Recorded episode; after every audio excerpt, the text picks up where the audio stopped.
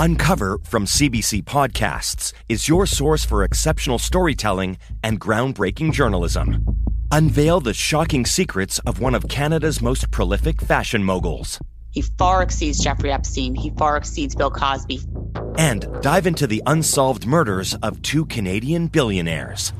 This is a perfect storm of conspiracy theory. It's got all the ingredients, none of the answers. With new episodes released weekly, you'll hear the very best in award winning true crime. Listen to Uncover wherever you get your podcasts. This is a CBC podcast.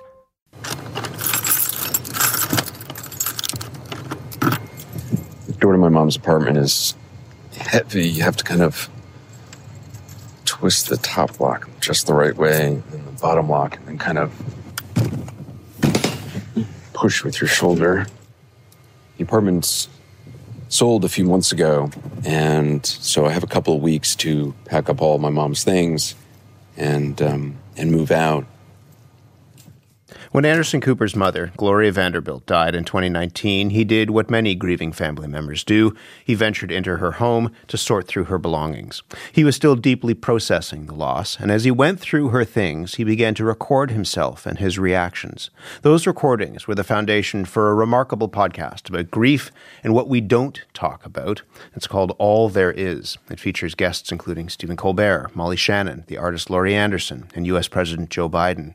And in many ways, Anderson Anderson Cooper is an ideal host for a discussion like this. He's an award winning journalist with CNN. He's also lived a life filled with loss. His father died when he was 10. When Anderson was 21, his brother Carter died by suicide. A new season of the podcast has just begun, and Anderson Cooper joins us from New York City. Anderson, good morning. Good morning. Thanks for uh, having me. Thanks for doing this and, and for talking to us. Why did you do that? Why did you record yourself when you were going through your mom's things? It's something I tend to do. I read every year this book, Man's Search for Meaning by Viktor Frankl. It's my favorite book. And um, he talks about he was in a concentration camp, and one of the ways he survived was by sort of narrating horrible experiences in his head to himself uh, in a sort of clinical way, almost as if he was observing himself doing these activities. And not to compare my situation at all to his, but it's something that I, have always done. Usually I write stuff down to kind of help me understand things I'm going through. Um, but I started record making these voice recordings. I'm not even sure exactly why voice recordings, but I didn't plan on it being a podcast. But then the the loneliness of grief, uh, which I think anybody out there who has gone through it or is going through it can certainly understand. I, I just felt it was such a strange thing to feel so lonely in this in this experience, which is an experience which everybody on the planet will go through at one time or another in their life. We will all grieve the loss. We will all lose people we love. And the loneliness of it, it's strange to have this universal experience, and yet we, we don't talk about it enough, and, and one feels so alone in it. I mean, this is something that you've gone through, as I mentioned, over the course of, of, of periods of your life when your father, your brother, your mother have all died, plus the, the grief and the, and the loss that you have seen as a correspondent in some pretty terrible stories. In not processing that, in not talking about it, because uh, to your point, we don't speak about this. Um, what did you do? What what happened when you didn't and you weren't able to speak about this openly? You know, I uh, I've spent my life not speaking about this. I mean, I I've I realized decades ago what I was doing in terms of you know, I, I started going to wars when I was very young in my early 20s, and it became clear to me why I was drawn to that. And I realized, you know, I was seeking out loss I, because I was unable to talk about it myself. I was unable to express it, but I, I refused to allow myself to feel it. I, um, I didn't realize the time. I thought I had grieved, but it's only recently that I really have discovered that I never grieved and that I've just buried all this stuff. And it's why I've started doing a second season of the podcast because I need to figure out how to grieve. It's not something I've ever actually done. And by not doing it, by not talking about it, not allowing myself to go through it, I've lived a very kind of muted life. I've lived in between the highs and lows. So while I haven't felt great depths of despair, which is something I haven't allowed myself to feel, I also haven't felt allowed myself to feel great levels of joy and and I that's an intolerable situation. As you began to cast around for people to talk to, did you realize early on that there were other people who had had experienced what you had experienced, but were also very keen to try to figure out how to surface some of that grief, how to confront some of that grief? You know, I I mean the idea of talking to other people about grief is not anything I had ever considered before. I, I have I rarely talk to other people um, I mean, I interview people all the time, but I, I rarely, I rarely seek other people's advice in for, for myself. I, I tend to think about just mull over things and, and go over things in my own head, my own head. And I've done that really since I was a child. I've never really sought out or expressed myself to other people around me uh, when I was going through things, much to my detriment. Um, this is really not a model for anyone to follow. But I, I, you know, I actually after my mom died, I happened to be doing an interview with Stephen Colbert about a month or so after my mom died. And it was an interview completely on uh, just about his television show. In, in preparation for it, I'd read a couple of interviews, and, and in one interview, he had mentioned the loss of his father and two of his brothers who mm. were hmm. killed in a plane crash when he was 10 years old. And something he had said about it so struck me that I felt compelled to ask him about it during the interview. Let me let me play what you asked him sure. because this is I've watched this and it's an unbelievable moment. I've seen it a, a dozen times. Um, and your question, but also his response, is incredible. Yeah. So let me play what you asked Stephen Colbert on CNN. Sure. You told an interviewer that you have learned to, in your words, love the thing that I most wish had not happened. You went on to say, "What punishments of God are not gifts?" Do you really believe that? Yes. It's a gift to exist. And with existence comes suffering. There's no escaping that. But if you are grateful for your life, then you have to be grateful for all of it. And so at a young age, I suffered something so that by the time I was in serious relationships in my life with friends or with my wife or with my children, is that I have some understanding that everybody is suffering. And however imperfectly, acknowledge their suffering and connect with them and to love them in a deep way that makes you grateful for the fact that you have suffered so that you can know that about other people. Do you understand where he's coming from? That's an, a, a remarkable answer for somebody to give. He's extraordinary. I mean, Stephen speaks about grief in a way that nobody else I've ever met does, and um, I, I, just find him extraordinary. And the and the interview that we ended up doing three years later on the podcast is, I mean, is one of the most incredible interviews. And I, I had nothing to do with it. It's just, it's all Stephen. But I, I do understand what he's talking about. I did not understand when I asked that question. I was so blown away by this idea of coming to a place of gratitude for grief. And this idea, he had also quoted J.R. Tolkien, who wrote uh, in a letter what punishments of God are not gifts. And I, I find that idea, I just found it mind blowing. And I thought about it ever since he and I did that interview. And I, I do, I, I, I, am not saying I'm there yet, or, you know, it's very hard to say you're grateful for the grief that you are feeling and the losses that you have experienced. I mean, I certainly wish I had not experienced these losses in so many ways. And yet, they have made me the person that I am, and they have enabled me to understand other people in a way I never would have before, and to connect with people in a far more meaningful way than I ever would have been able to before. And it's made me a better person. It's made me more human. And as Stephen will say, you know, if the goal is to be the most human you can be, hmm. then grief is a part of that. One of the most extraordinary things about that conversation is that it's two men being really vulnerable and open. And and you've said in the podcast and elsewhere, I mean that that for a while you chose not to be vulnerable because uh, by that the very definition, I mean you're being open. What does that word mean to you now? That idea of vulnerability. Um, it's a scary word, and it's not something I've you know i i did what a lot of children do who experience a loss early on again i didn't really consciously know I was doing this, but I had a revelation quite recently that I this is what I did. But essentially, my dad died when I was ten years old, and I I cried the night he died, and I very quickly just took all of that fear and terror and sadness and heartbreak and anger. Um, and I just buried it very deep inside myself. And when my brother died by suicide 10 years later, I buried it down deeper still. And so being vulnerable was not something I allowed myself to be for a very long time. I didn't talk about my dad, I didn't talk about my brother with other people. I think, like a lot of guys, I just felt I need, like, it's so overwhelming. This is going to overwhelm me, and I need to move forward and I need to just push through this.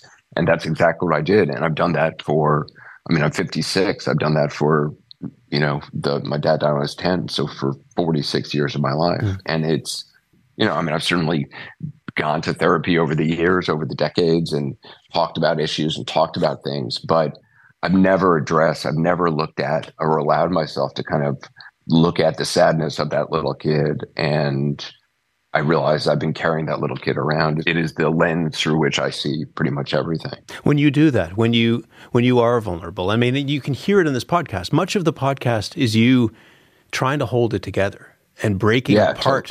And yeah. and you're really open about that. I mean, you could clean it all up and do it again, but that's not the point of yeah. it in some ways. Yeah, listen, I mean, honestly, even sitting here talking to you, I find this very hard to talk about. I mean, mm. my voice cracks, and um, I have to take weird pauses in order not to, you know, I, it it's it is a it is very strange territory for me, and it has happened to me over the decades in very difficult circumstances I was in, in you know, Hurricane Katrina in very emotional circumstances where, uh, you know, I was in a place where a lot of people had died and their bodies were in the streets and I was confronting people. And, you know, there have been moments in my career where I've not been able to speak on camera and had to sort of compose myself.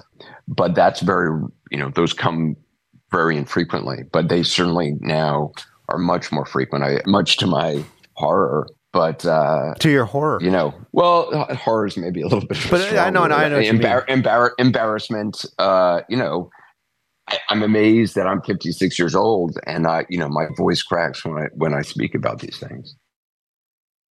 I lost my best friend, lost my sister. A Métis woman is strangled at her front door in the spring of 2002. It was a tough one right from the get go. And there's a single suspect and I said, Why is this man still walking free? He was just a pawn man and a manipulator. I'm David Ridgen, and this is The Next Call The Case of Terry Dauphinais. Available now on the CBC Listen app and everywhere you get your podcasts. We often think that this shared experience of grief is something that we're, we're the only ones who are living through. We're the only ones who are immersed in it. What have you learned about why it is that we keep it to ourselves? I think it's the pain, it's the fear of being overwhelmed. I, I, think certainly anybody who did what I did as a child, which is, you know, it's a rational response to to horrific to to a horrific event. You know, my dad for me was was everything. Um, he was the most stable parent. He was, you know, the person I talked to. Um, I didn't really know my mom well. She was working a lot. She was an extraordinary person, but you know, we didn't get to know each other until after my dad died, really, because my dad was such a, a present father. I think in some ways it can be a rational response to a very scary situation. It propelled me forward. It gave me fuel to work around the clock for decades. And it gave me fuel to be able to drop everything and get on a plane and fly somewhere and cover extraordinary events around the world and take risks that most people aren't willing to take and go places you know that were very dangerous. And it it, it was in some ways fuel for the entire career and life that I've had. But the underlying thing doesn't go away. You know you can push it all down but grief it doesn't disappear. It just it may lay dormant for a long time but at some point you have to turn and face it. And you know, the sooner the better, I think. You did this really publicly in the first season of this podcast, and the, res- the response was extraordinary. Um, you asked for messages from listeners. You wanted to hear how what you had talked about had impacted them, but also of their own experiences and stories of loss and grief and how they processed it. What, how would you describe what you heard back from people? I set up a voicemail for people to call just in the last episode, and it was specifically the question was I wasn't I want you to tell me how great this podcast was. It's if you had something that you've learned that you think might help other people and you want to leave a message. And I would only had time for the last episode. The last episode of the first season was pretty much composed of these messages I selected from I only had time to listen to about 200 of them before I had to write and produce the, the final episode.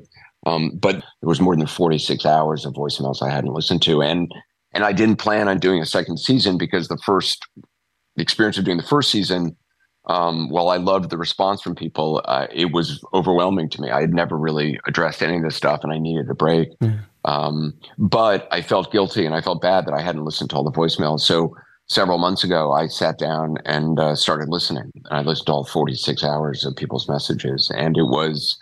I mean, it was among the most extraordinary experiences of, of my life. Tell me more about that. What, what, what was that like? You know, I have a bunch of different jobs, so I would listen wherever I could. But it was as if, you know, you have more than a thousand people telling you the most intimate, heart wrenching experiences of their life, and they're whispering it into your ear.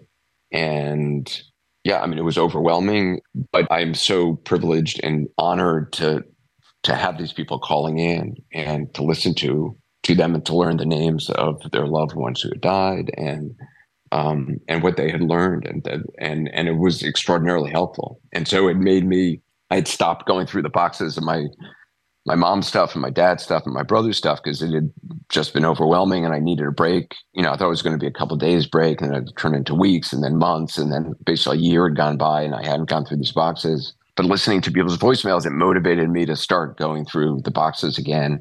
And literally the first box I went down, I opened up, turned out to be a box of my dad's papers. And the first like file in the box that I opened up had an essay that he wrote 40 years ago that I'd never heard of or never seen. I don't think it was published anywhere. My dad was a writer. Mm-hmm. Uh, and the title was The Importance of Grieving. And in it, he wrote about what happens to kids who don't grieve a loss in childhood. It's incredible. And yeah, yeah, it was. Um, uh, yeah, it was as if he was writing it to me. And um, and and part of me wonders if he was because he my, my dad had a heart had had excuse me a heart attack before. His father had died at 50. I think my dad had a sister who died at 38. He was coming on 50. And I think he knew he might not make it to see us into adulthood. Um, so I, th- I do view it as sort of a message from him. It's incredible to think of the impact that, that the work that you've had has done. Um, one of the people who is listening, who has heard some of what you've done, um, that you went to talk to was the U.S. President, Joe Biden. You go to the White House not to talk about politics or anything else, um, but to talk about grief because Joe Biden's wife and daughter were killed in a car crash in 1972. His son, Beau, died in, in 2015. And he has lived very publicly um, in some ways and in other ways not in the face of that yeah. grief. I want to play a little bit of that conversation that you had with, with Joe Biden. Have a listen. In your book, your last book, on the back page was a, a beautiful photo of Beau when he was eight or nine, yeah. and he's turning and he's waving to the camera. And you you said somewhere that that's the age you always see him in your mind's eye. And I'm wondering, is that still true? Uh, yeah, it is. He uh, had a smile on his face, just waving. He's walking into the garden. And uh, look, um, Beau and Hunt they finish each other's sentences. They are the closest they could possibly be. And I think the loss of Beau was a profound, profound impact on Hunter. Why did you want to talk to Joe Biden? I'd heard him talk about grief. I'd I'd done an interview with him once before where I asked him one question uh, related to grief, and I looked up presidents who have experienced grief, and the number of U.S. presidents who lost children is actually extraordinarily high. It's many, I think it's as many as 18 American presidents lost kids. John F. Kennedy's had a baby who only lived 39 hours. You know, George H.W. Bush lost a daughter to leukemia in 1953. Ronald Reagan.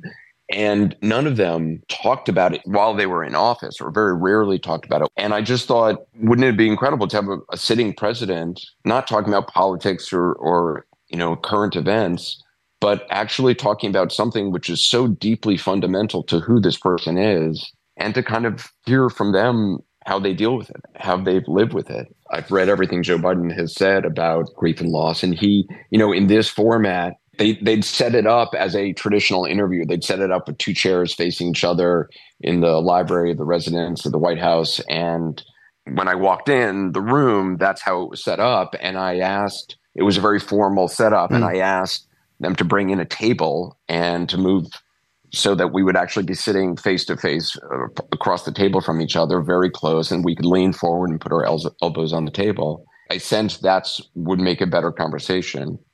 And it was to to hear him speaking in this format it was just so deeply personal. He said things that he's never said before. You know it, it, it just stuns me to hear a president of the united states willing to open himself up in that way on this this this most tender of subjects. You know i think he was reluctant to do it early on in his life when he experienced loss when his wife and and and uh, daughter were killed. But what he found was everywhere he went, people who knew of the loss he'd experienced were reaching out to him, wanting something from him, wanting him to connect with them on that most deepest of levels. And that's the thing I found in doing this podcast, which has been so extraordinary, which is, you know, you're on, if I look, I've worked in television for, I don't know, 30 something years. And so, you know, people recognize me. A lot of people come up in the street and mm. want a selfie, whatever, and I'm happy to do that.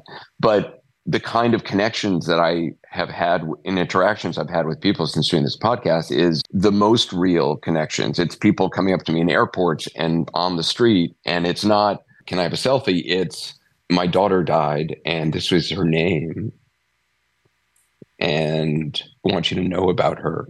Um, and so it is, they, they are lovely. They are, they are deeply meaningful uh, connections. And I think people are so so need and want that connection in this most tender of, of places, in this most broken of places.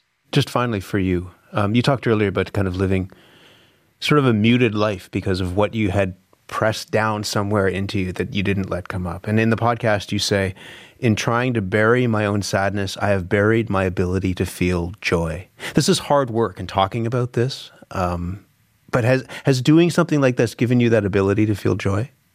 It, it actually has. I mean, amazing. And uh, look, I'm like in the early days of my own sort of dealing with this, but um, I do notice already a change in my ability to laugh around my kids. And, you know, having children is the greatest, you know, no matter what you may be feeling, you can't help but just feel incredible when you're around them. And and it is a great motivator to address all these things. I mean, that's I wouldn't be addressing these things if it wasn't for having kids.